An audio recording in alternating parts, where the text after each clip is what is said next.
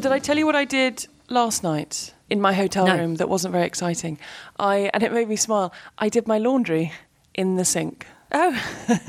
oh. Oh, okay. Not quite as good as uh, as Miles's free laundry at the tournament, but uh, you did it in the sink. I can see why. I can see why there was so much pressure on on Miles and his partner qualifying for that tournament to get their laundry paid for because we had the big debate. There was about four or five of us about how expensive it is to do it in a hotel, and you just can't justify washing your underwear, putting it through the dry cleaning at the hotel because of the cost. And then there was this discussion about finding a laundrette so we can go to a laundrette and do it. But it's um, Labour Day weekend, and we thought, well, we can't find one nearby. So it was getting to sort of crucial. A friend of mine actually went out to buy new underwear. And so, and so I spent last night, it's very glamorous really, watching the tennis and with a sink full of, of washed underwear. So uh, as, I, as I look ahead of me now, because I'm in my hotel room, I can look up into the bathroom. It just looks like a laundrette. Wow, Yeah.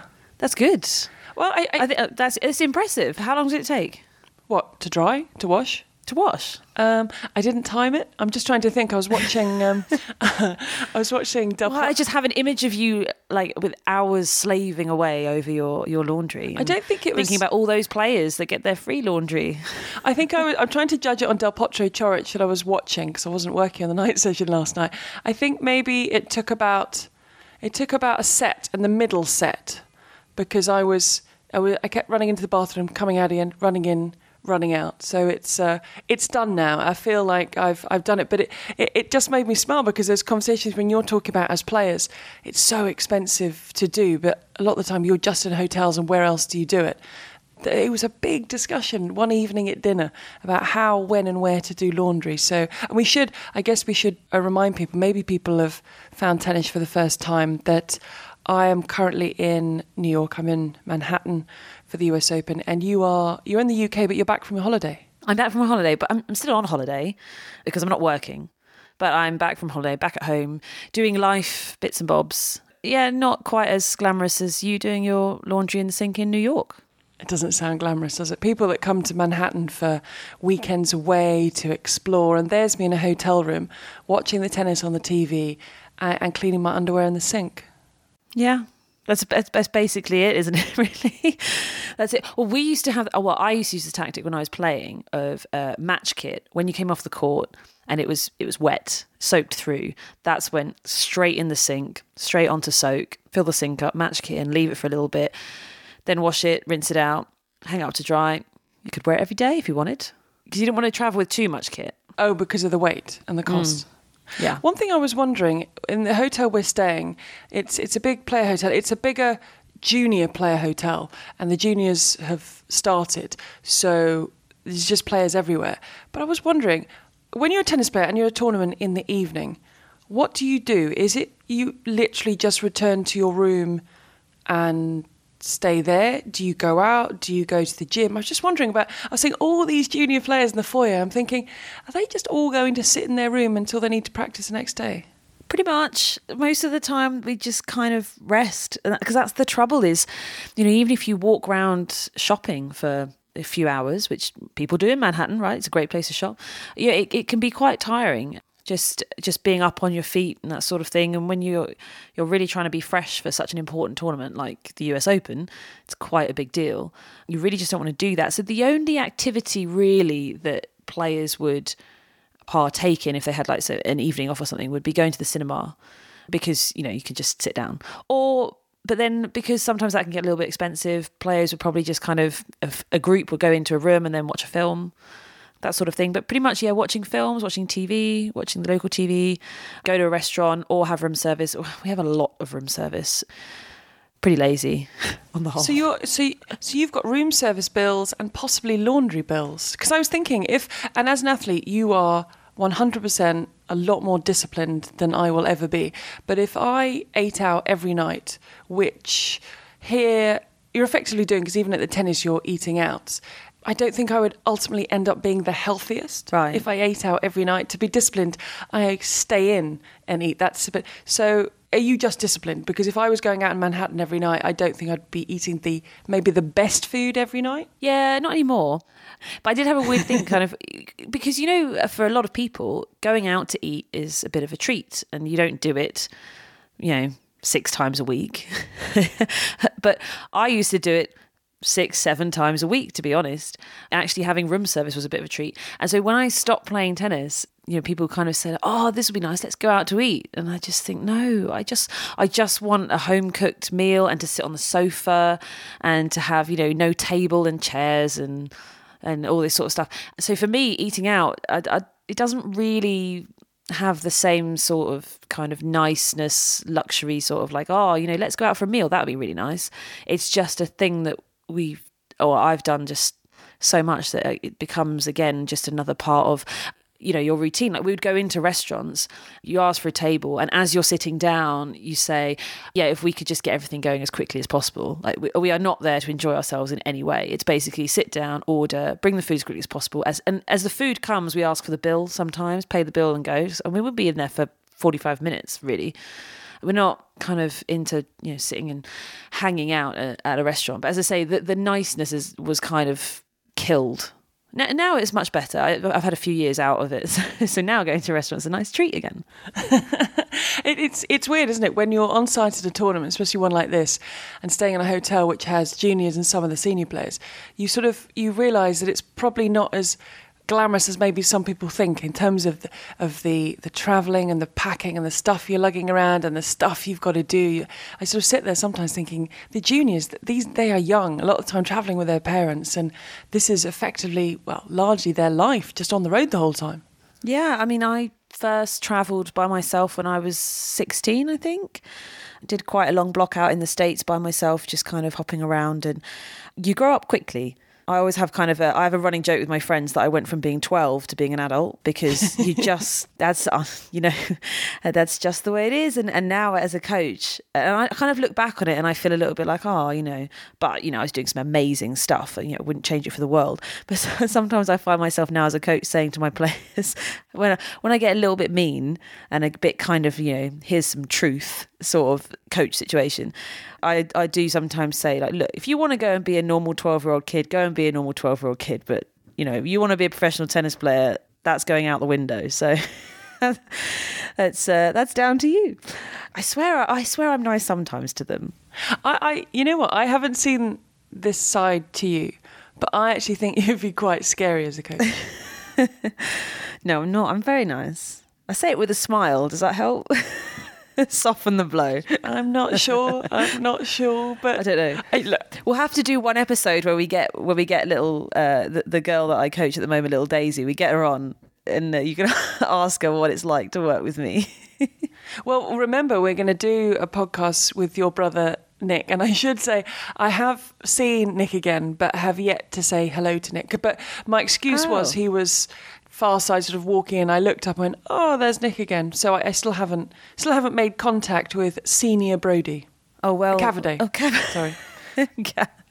it's because I'm well, working with Broady. I know you've been on with Naomi. You know, we well we get on with good buddies, but we get confused all the time. I'm not sure which one that's more of a compliment for. I'm pretty sure it's more of a compliment for me that I get confused with Broady. I do find Sometimes. So we're doing the podcast now, and later today, because this is early Monday morning recording this, I'll be working with Naomi Broady, And sometimes I have to keep saying to myself, Broady, Broady, Broady, Broady, Broady, because it's just the subconscious will suddenly say, Oh, I'm here with Naomi Cavaday because I've been doing the podcast with you in the morning. Yes. Oh, yeah. Okay. You need to be on that. Well, I'm going to throw another one in the mix just to really frustrate you and just to put you on edge at the beginning of your broadcast later. Is that a few times I've been introduced as Naomi Campbell, which, which I'm sure Naomi Campbell isn't aware of. Uh, but once in a match, I was playing in Eastbourne. I was playing a doubles match in Eastbourne at, at Eastbourne, playing a doubles match. So like a proper event. And you know when you're warming up, they say to the left of the chair from Russia whoever it was, and then to, and to the right of the chair, they said my partner's name. You know, it was, say it was Naomi Broady, Naomi Broady from Great Britain, and uh, Naomi Campbell from Great so Britain. what did you say? What, what well, was your everybody, reaction? everybody was just hysterically laughing. In terms of all of the players, just started dying with laughter, and and the umpire realised what had happened. It just kind of came out. It just slipped out. It just it just came out. Uh, Honestly, you would be surprised how many times it happens. It's it's, it's something I just gloss over now. I, I just okay. okay, that's me. But I basically, yeah, I just said, you know, did you not know that I was one of the most successful models of all time?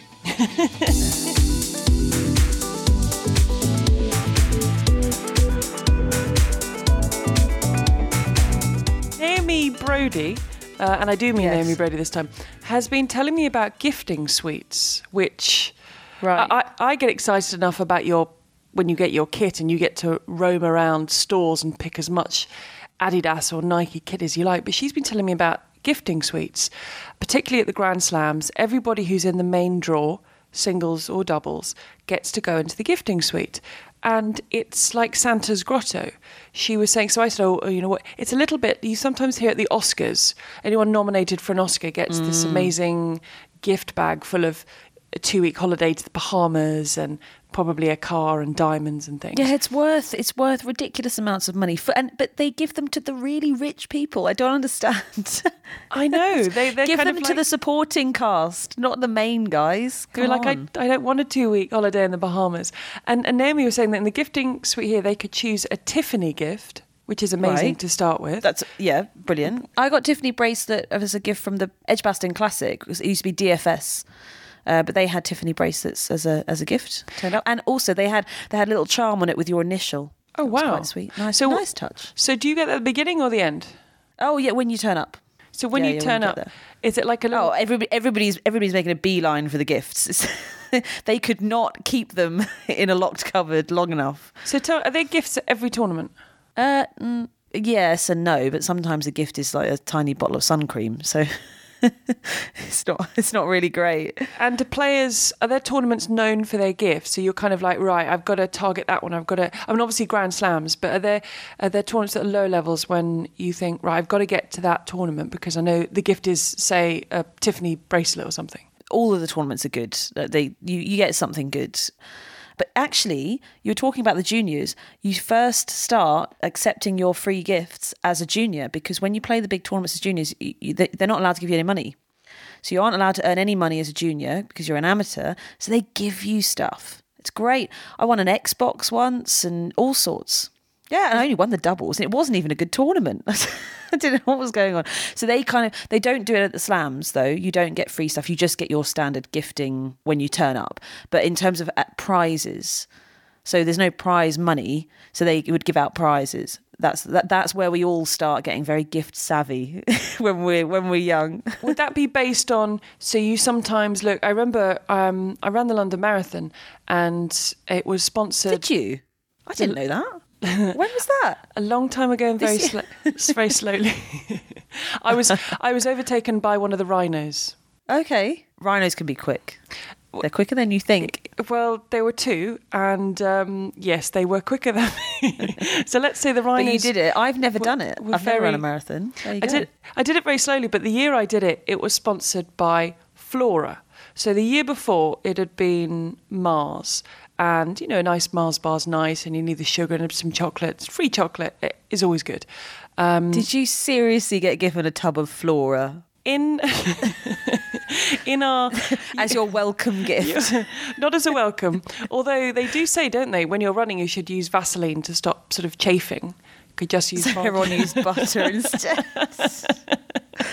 oh my god! Um, No, they they gave the the because at the end, when you finished you finished the marathon, and obviously I was way way way down, and bits of my body had stopped moving, and I was really really tired. They give you a bag. You cross the finish line. They give you a bag. It's not like the Australian Open where Naomi Broady's getting a Tiffany gift and and headphones and vouchers to etc etc they gave you a bag and inside was the t-shirt that said i've done it so that's good it says you know i've i've run the whatever there was a ham and cheese sandwich and I, I, I know the thinking of you've been running in my case for hours and you might need some food, but I was thinking, no, I, I, don't want. You know, you're sort of rifling through, thinking, what what have I got here? There's ham and cheese sandwich, uh, and there was a little tub of margarine, and I was just like, and it had the medal. Obviously, they they put around the neck. So yes, I no, I was disappointed that that Flora were the sponsor, sponsors that year because on my medal it just had sort of Flora written. So I was just wondering in tournaments, would you look at tournaments sponsored by certain people where, I don't know, if it was an insurance company, the gift might not be as good as if it was sponsored by, I don't know, a, a jewellery or a, a food and drinks company? Yes. Yeah. Yeah. Definitely. Yeah. I mean, you're look. You're not going to do your schedule on it, but you know, you're going to enter a tournament and you're going to think, oh, okay, that's a, that's quite a nice one. So, what was what was Naomi saying about the gifting suites? What what did she what did she get? Instead, it was amazing. So she started, but she started at the top. So we really only went down from the Tiffany gift. She didn't build up to Tiffany. We we went hard in on on the Tiffany gift, and then it came down to then it was I think a really nice pair of headphones, which I see a lot of players wearing the headphones. So it's a nice pair of headphones. There was some toiletry bits and pieces. You couldn't, apart from the obviously the Tiffany gift, depending on when you were a man or a woman or wanted the male or female gift.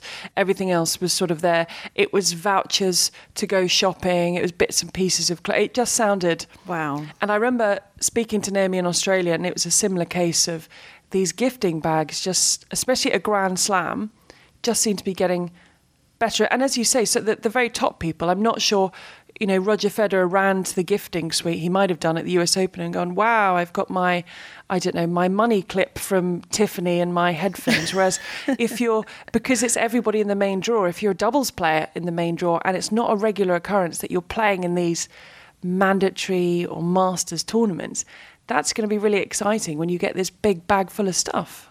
Yes. It's so exciting. You're almost not even bothered about the match. just, just everybody loves free stuff. It's so good.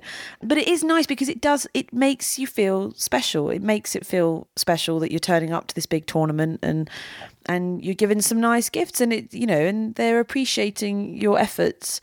And you tell yourself, I've invested hundreds of thousands of pounds over the years in my tennis. You know, I'm taking this Tiffany bracelet and I deserve it. What's that's, the best? That's what you're saying. What's the best free gift you've ever received? Ooh, um, best free gift. Well, the Tiffany bracelet was great because I still wear it now, and that's at least 10 years ago.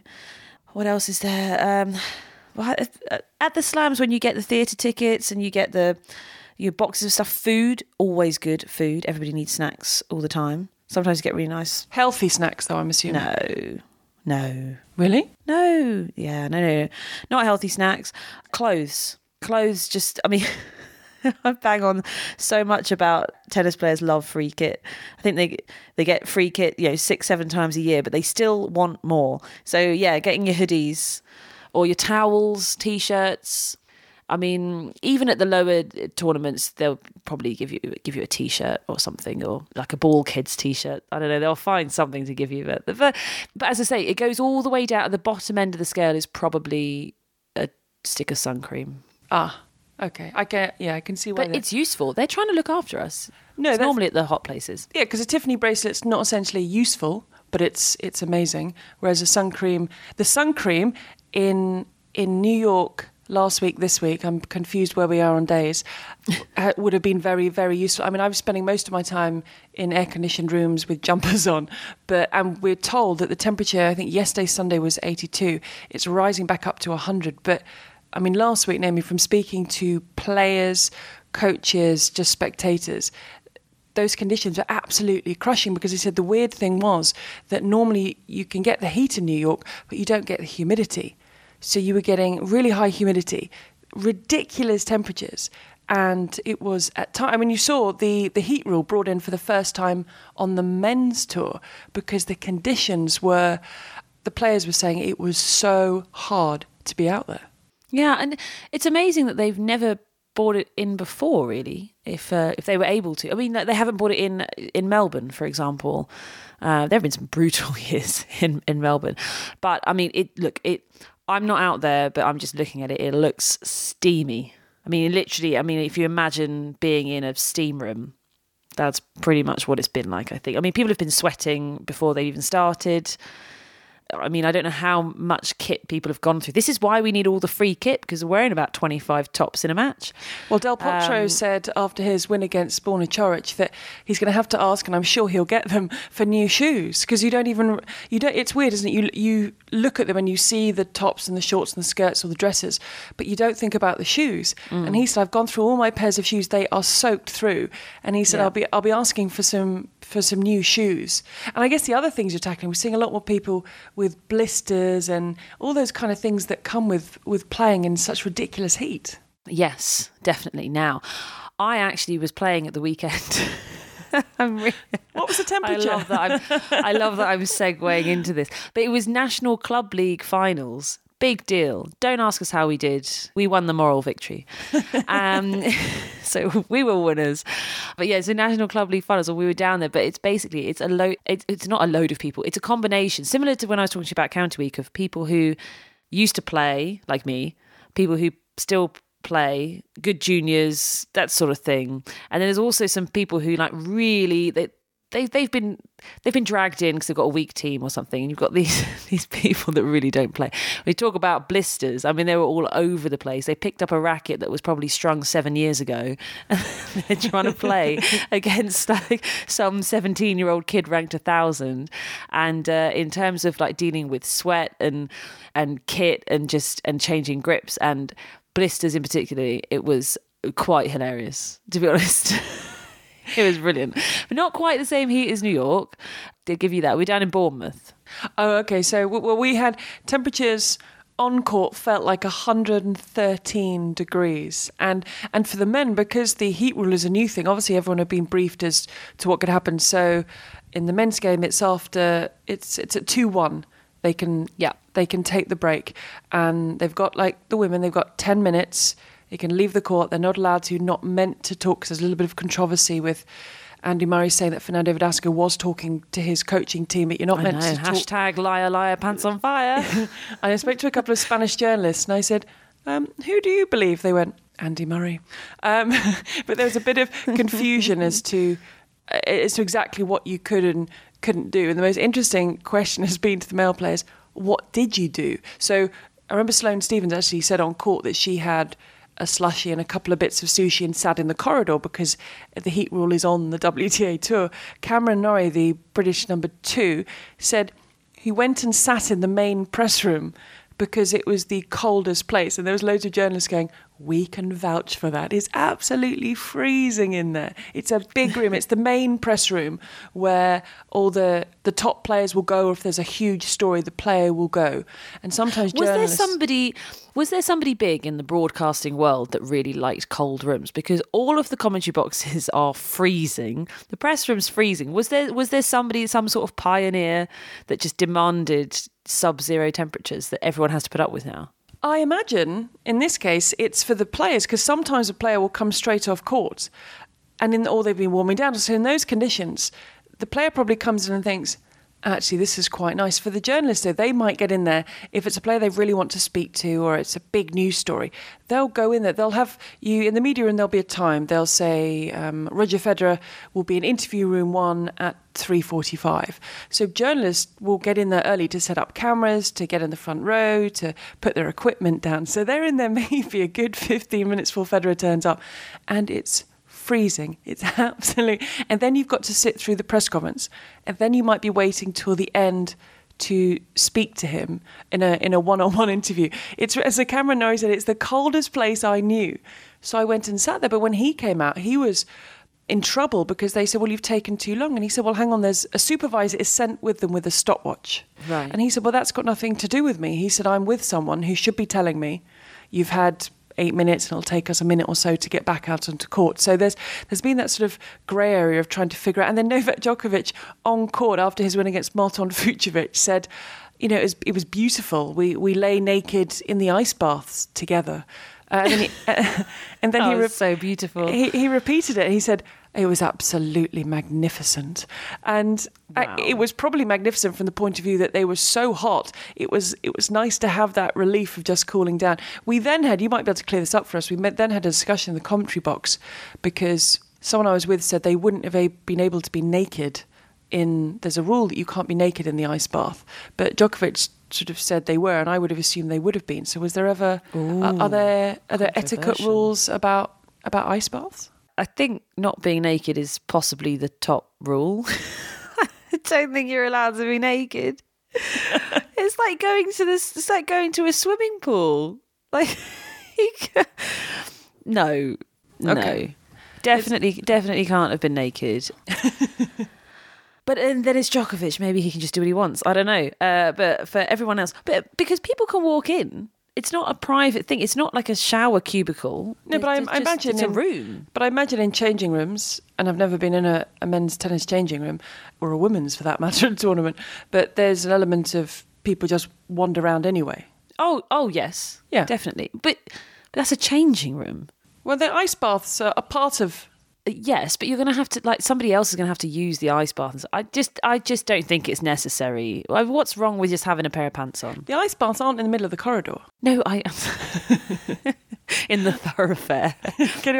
I'm just cooling off. I'll be out soon. And and, and then someone said that at the um, the Australia, uh, no, sorry, the US Open, the the ice baths are only big enough for one person. I think it was Dom Inglot, the British doubles player, said they're only big enough for one person. If you're really tall, then your your, your knees are out of the water and it's all quite cramped. Whereas at Wimbledon, apparently there it's like a it's a double bed of an ice bath, so you could go in the Yeah. ice bath with someone else. yeah, they are like mini pools. It's like a, a large jacuzzi, but it's not warm or bubbly. Depends who you go in with, I guess.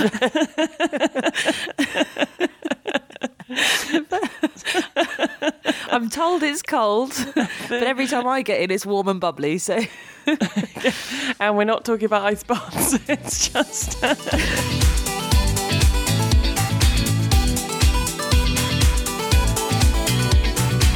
Where's the hottest place you've ever played and how difficult was it? Melbourne. Oh, everybody remembers that year, don't they? The the year that Sharapova was hallucinating and they had kind of IV drips waiting for players off when they came off of the court. You like I mean the the physios were unbelievably stressed. Oh sorry, the PHCPs. That's what they're called on the women's tour. Primary healthcare providers. They're not physios, but it's a bit of a mouthful. But the physios. the only reason they say that is because they do it all. They're not like you know they do physio, osteopathy. You know, or you know, so it's not it's not really fair to call them physios, but we all do. And uh, they were so stressed. I remember coming off from my match and. Uh, they had like three of you know the kids ice pops you know the really long thin ones weird fluorescent colors Yeah. they basically kind of came up to when I got into the change room because they because they follow the scores as well, so they know that you're coming back in. Um, and when you come in, they're like, right here, you have to sit here. You've got to eat these three of these long ice pop things. You've got to eat these. You've got to drink this. You've got to do this. You've got to do. I mean, you obviously can say no, but they were quite firm and they can be a little bit scary you don't want to upset them and they were with everybody they were kind of you know here's you know x amount of gatorade and salts and this and this and whatever and they were like and they said to you okay i want you to come back after you've done all of your press and we're going to take a, a urine sample so we can see how hydrated you are and all this sort of stuff so i mean the level of care is amazing. I mean, they are brilliant, but it it was they were so stressed, and you could tell that they would have rather we probably weren't playing. But my shoes started melting; they got stuck to the court, so I had to change my shoes. They it- started melting. yeah, literally rubber getting stuck to the court. Did you try and move to a shot and found that you were a little bit stuck on the court? Yeah, you know, if you walk along the street and you step on some fresh chewing gum, Yeah. you get a little bit you just feel that little bit of a pull back that was basically what it was Did you It was have- only i would know i wasn't playing it, it- no hang on i was playing but i was getting up from my chair and i'd basically i'd been sat down and my shoes had been in one place for a little while and then Oh, i got wow. up and i went to take a step and it was kind of stuck a little bit so i changed my shoes Oh. and that was the year yeah so uh, wozniacki's water bottle just kind of crumpled and they fried a few eggs and the court and, and all sorts but it was great we had a lovely time Wow. um, but anyway but the phcps the physios were I mean, they were amazing. Like, you can't you can't say anything other than that. But it was quite strict. There was it was just there's there's no time for this, Naomi. Eat the ice pop. Okay, okay. yeah, I'm just I'm just going to do well. It's it's so important, isn't it? I mean, talking to a few of the players about hydrating, and then we've seen Rafa Nadal just sort of downing sachets of salt water. I didn't even know there were sachets of salt water, but he was just taking a couple of those through his match. I think that was his match against Karen Khachanov. It's just it, it has been. A lot of people say they they can't remember temperatures in New York like it because of the humidity being so high. I mean, it was it, it's that feeling where you're in. I'm largely in an air conditioned room, so people are saying, "Wow, how are you coping? How's the heat?" And I'm sitting there sort of semi shivering with a jumper on. But then you do suddenly go outside and you are hit by that hairdryer blast of heat, and you're thinking. Wow, this is this is tough for me to walk from here to here. Can you imagine being out on court in the heat of the day for for two, three hours. So it's, it's good that the heat rule came in. I think everyone thought it was a really good thing that the USTA said, right, the heat rule's coming in for men. It's already there for the women, and they can they can take that time. They can take that time if needed. I, I actually can't believe we're already we're already a weekend. Oh, I haven't got lost on the bus yet. That's my news from our. From I haven't our, got lost. I haven't, but my. But you, so you you texted me the other day and you said you were stuck. Where were you stuck? Oh, stuck. You traffic. moving. No, awful traffic. Oh, just. just I, I could traffic. see the tennis and I probably could have walked there quicker, but we were on the motorway, so I couldn't have got off the bus. But you're sitting there thinking, not a great idea. But you're thinking we are so close. But my producer, Kat, she, I remember she was she was leaving on the bus, uh, the bus after me, and I think at one point I was like, uh, "Where are you? Shouldn't there wasn't that much traffic today, whatever day it was?" And she left the hotel. The bus, we're quite lucky, leaves from our hotel.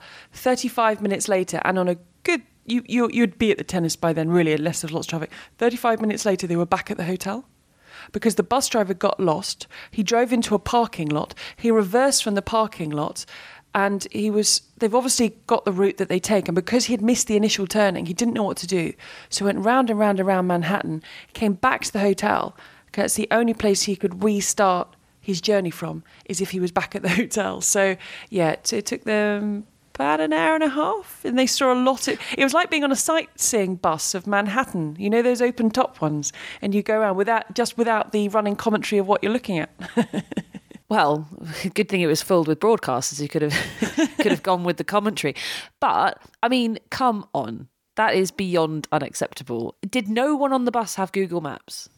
I think they did, Oh, I, I know my producer did because she was on the bus behind me. She always seems to be on the bus behind me. Yesterday, when we were stuck in the traffic, and she said, "Oh, I'll be there in 10 minutes. I said, You're about to come to a standstill. And she went, No, no, I'll be there in 10 minutes. I said, No, you're about to come to a standstill. And then she sent me a Google Maps picture, which showed that she was about to come to a standstill. So I think, but I, I think it's whether they actually, I think they probably kept thinking that he's going to find his way out because he just kept taking different turnings and reversing out of car parks. And so I no, think. No, you'll end up in the docks like I did one year. I think they were very, uh, really, really thought that he was going to make it. Then he came back to the hotel and obviously he reset and thought, right, this is the route. So I haven't, I don't really have a bus story yet, which is, which is a good thing. Um, but that's, that's sort of bus news from, from New York. What, what's being spoken about back home in terms of in terms of the tennis and what's going on? Well, there's been quite a lot of um, of drama, really, hasn't there? I mean, in terms of the level of like the actual tennis, the Nadal Khachanov match was just out Amazing. of this world. I mean, some of the most physical. Oh, it was just brilliant. Did you get to watch that? Were you there? Were you, were you commentating on it? I was commentating on that one, and it was it was amazing. It was absolutely. You're exhausted. It w- Surely you're exhausted by the end of that. there was there was one point, and obviously with uh, sorry, I'm doing radio commentary out here, so you describe largely every shot. There was a 39 shot rally. And, I watched it, and it and so good. At the end, I just yeah, I needed just to breathe for a little bit. So I was like, because uh, I kept thinking the point was going to finish. So my voice kept going higher and higher in terms of it's about to come to an end, and it kept going. I was like, I'm not really sure. I'd, I must have just been yelling by the end, but it was no, it was it was incredible. I mean, that was that was Karen Khachanov just showing people what he can do. He's only 22 years of age. It's uh, it's incredible. And then Rafa Nadal with a bit of tape on the knee, and then the shots that we got from the warm up room of him sort of trying to load everything on the right leg and telling his coach Carlos Moya that it didn't feel quite right, and then afterwards saying. I don't want to talk about it during the tournament. So a little, I mean, it, in his follow-up match against Nicolas Basilashvili, he dropped a set, but there was no taping on the knee, and it looked fine. But there was a bit of wow, what's going to happen there? And, and we know the knees are a problem, but how big a problem it, it are the knee's going to be. So there's just a few little sort of bits and pieces. And, and in the same half of the draw as um, Juan Martin Del Potro, who looked, Borna Coric looked slightly injured towards the end, had a medical timeout, but uh, Del Potro looks very, very strong. It's one of those things, isn't it, where when you get a match like that, I mean, because it's it's tiring, right? You know, on site long days, and you, we've we talked about how tired we get get commentating. But when you get a match like that, it's just amazing. Yeah, no, it's it's, it's absolutely incredible. You get so engrossed in it, and I think as the beauty of radio that you're so lost in it because you're covering every shot of every point and you're just thinking i don't want this to end. And the players were thinking we really want this to end because it was absolutely exhausting. But it's it's great. There's been a few matches like that. We had alex Minaur against marin cilic. It was the fourth latest finish in US Open history. I think it was 2:22 in the morning, and a friend of ours, Nick Lester, was was commentating on that. And I remember I'd left before Nick, and he said, "Oh, it might be a late one." I was like, "No, I'm sure it'll be fine." And then 2:22 with Marin Cilic coming back from from two sets to love down. There was Kaia Kanepi who went out to Serena Williams who blasted Simona Halep off court, blasting her way through Yeah. the draw. Dropped the first set to Serena Williams, six love in 16 minutes, and you were thinking. Wow, this could get a little bit uncomfortable, and then we find ourselves deep in a third set. So it's really it. You, you get some great matches early on, but it, it's a tournament like this, isn't it? It's when you start to get deeper and deeper into the tournament that you get these cracking matches. Yeah, I, I think there's going to be some good ones as well. I think they may even be trumped.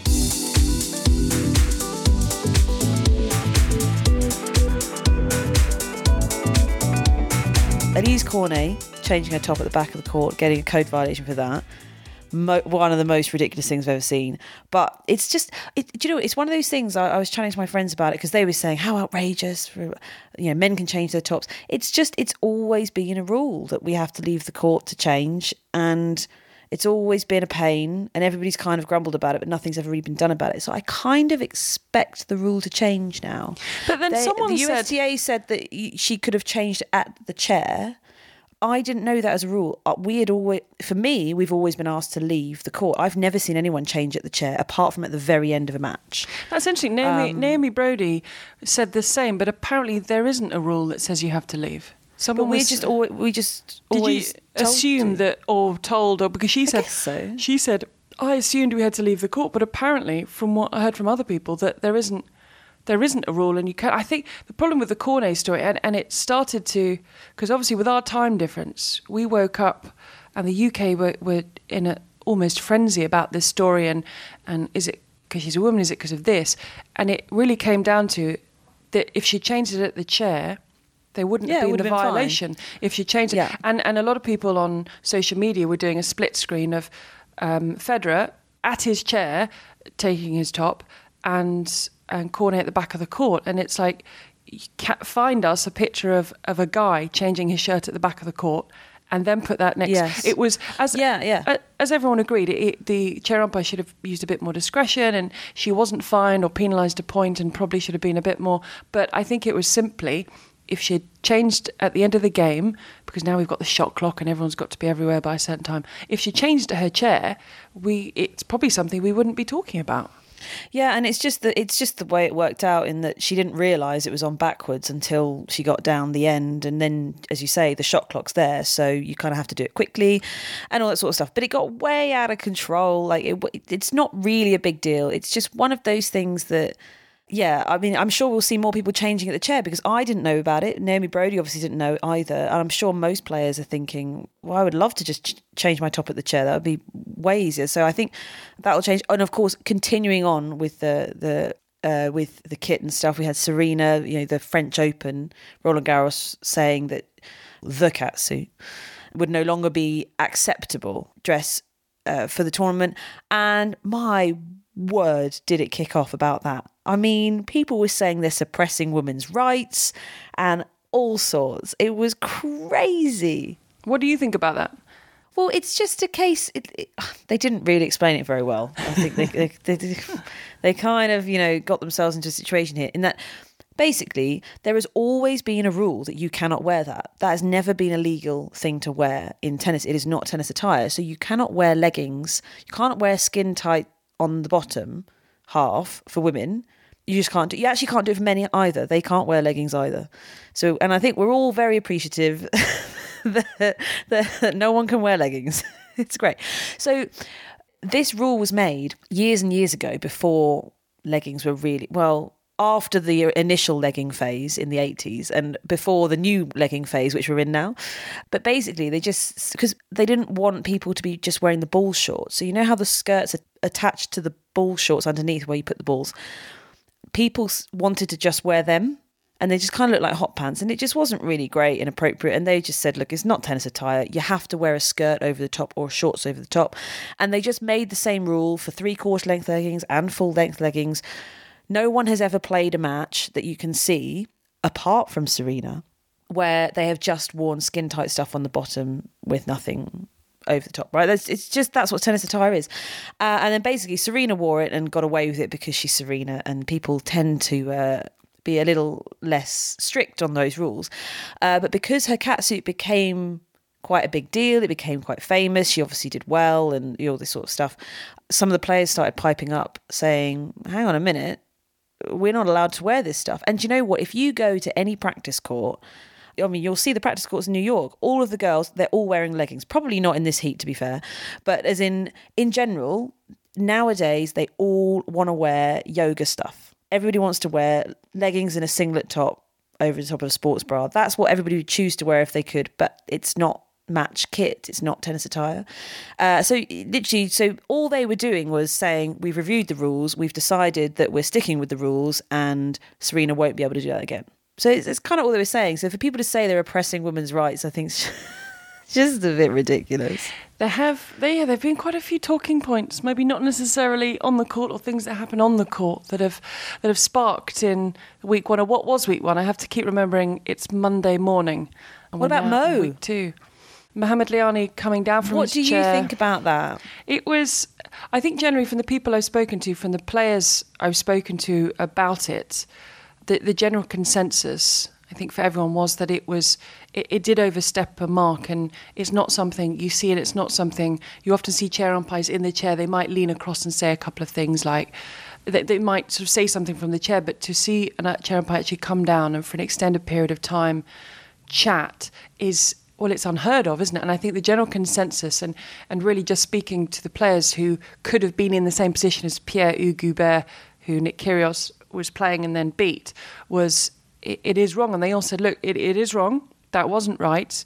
But you know, okay, it's it's been dealt with and it was a mistake, and let's move on. So Mohamed Lahyani is is is a lovely guy. He does like to get quite involved in the matches and talk, and, and the, the, people you speak to say, look, he is a guy, he's a lovely guy, and he made a mistake, and it, it shouldn't have happened, uh, because they, they were saying, look, it, it did, it can it did look like coaching. It looked like a pep talk. And Nick Kyrgios was a set and three love down at that stage. And then he won that set on a tiebreak and then lost three games in the next two sets. And Nick Kyrgios said it, it didn't help. And I, I, I, didn't listen to him. And look, Nick Kyrgios doesn't have a coach, although he yelled out against during his match with Roger Federer, "I need a coach." So maybe, maybe that will change. but the general consensus was that from a media person watching it, it looked weird, it didn't look right. But actually speaking to the players involved, it's generally been he overstepped a mark, he shouldn't have happened, it wasn't right, but let's it's been dealt with and let's just move on. That that that seems to be. Oh yeah, like call calls for him to be fired and removed, and I mean, I mean, come on, like as you say, Lahyani is he's a, he's an involved umpire. He likes to really be part of the match. He doesn't like to feel like a spectator, and you know, and a lot of people love him for it. Ultimately, he's incredibly good at his job, but also Kyrgios is one of those players who he chats with the umpires loads in matches. So they've you think how many times Lahyani's umpired him and umpired all the other players and that sort of stuff, they actually do have a relationship in terms of they do communicate and they ch- they chat do matches. I mean, you know, Lahyani's had to be like a disapproving father and you know tell him off all the time and that sort of stuff. And and you know you can. It's just one of those things where absolutely he was he was out of order. He crossed the line, and I think he should be told that. You know, you could see he he just really wanted everybody to get on with the match, and at the time, Nick was just walking from side to side, not doing a lot. But um, but no, I yeah, I mean, but that that that blew up huge as well. I don't know what's going on. There's some, there's seems to be is there there's somebody fanning flames throughout the whole U.S. Open. Everything's blowing up into a big thing, like way bigger than it should be. I think it, it, it may be the heat. I think I think the heat. Yes. I think the heat gets to people and it makes us all do slightly crazy things. And it's only going to get hotter, as I mentioned. It was in the 80s on Sunday, and that's rising and rising and rising. It's Labor Day in in the US today, so all the sales are on the stores. People are on holiday, but it's back to work tomorrow. And I think I think yeah, it's going up till about Wednesday. It's going to be back in the hundreds. So it's but then largely at the US Open the the singles matches will be played in the evening because there'll be less matches. So it, it, means, of course, there are still doubles and, and juniors who are having to deal with the heat heat of the day, but there might be a respite for some of the players. Now, I might have to leave you soon because it's funny. If I, am not going to, but I'm, I'm staring ahead of me. I can see all my my laundry, all my underwear hanging. you know how you try and find as many places to hang it in a bathroom. I, mean, I don't know how I'm going to have a shower. It's it's everywhere. I'm not going to post a picture on our tennis Instagram or Twitter account because I think it's a picture that no one needs to see. I hope I've painted a picture, but no one needs to yeah. see that. So I need to I need to go and check that out because the day is it's just gone breakfast time. So the day is I've got to start and get back out there. We wanted. Have you missed breakfast? Don't miss breakfast. It's the best meal of the day. No, that's that's why I'm saying goodbye now because I want breakfast. oh, but we we want to we want to remind people, don't we, that if um, if they've got a question, they can get in touch with us on Twitter or Instagram. Anything maybe yeah, they want. I'd love to know. know what people think about all of the drama, the Lahyani thing, the Cornet. Serena or anything about the US Open as well. Yeah, that'd be great. We'd love to hear. And if people would like to leave a review, um, hopefully, if they've got this far into the podcast, they've they've enjoyed it or they're at least intrigued about something. So we'd like a review would be really nice. Next time, well, we speak to each other all the time, but next time we do a podcast, we'll both be in the same country. I don't know if we'll be in the same place, but we'll both be in the same country. Wait, when are you coming back? Are you there through the through to the end? Yep. Oh, okay. Oh, you're doing the finals as well. Oh, he's such a big dog. I've amazing. Uh, I've qualified for the finals. Stay to the end. Way. So I'll be I'll be flying back in about a week's time. So we'll both be there. I might be slightly jet lagged when we next speak. But I, I just thought a friend of mine listened to last week's podcast and said, uh, Naomi didn't say goodbye to you last week. I was like, Some, look, I, I was happens. letting you I was letting you do your professional broadcast wrap up that you do so well. I was just listening and learning. That's all it was. oh, you're so nice.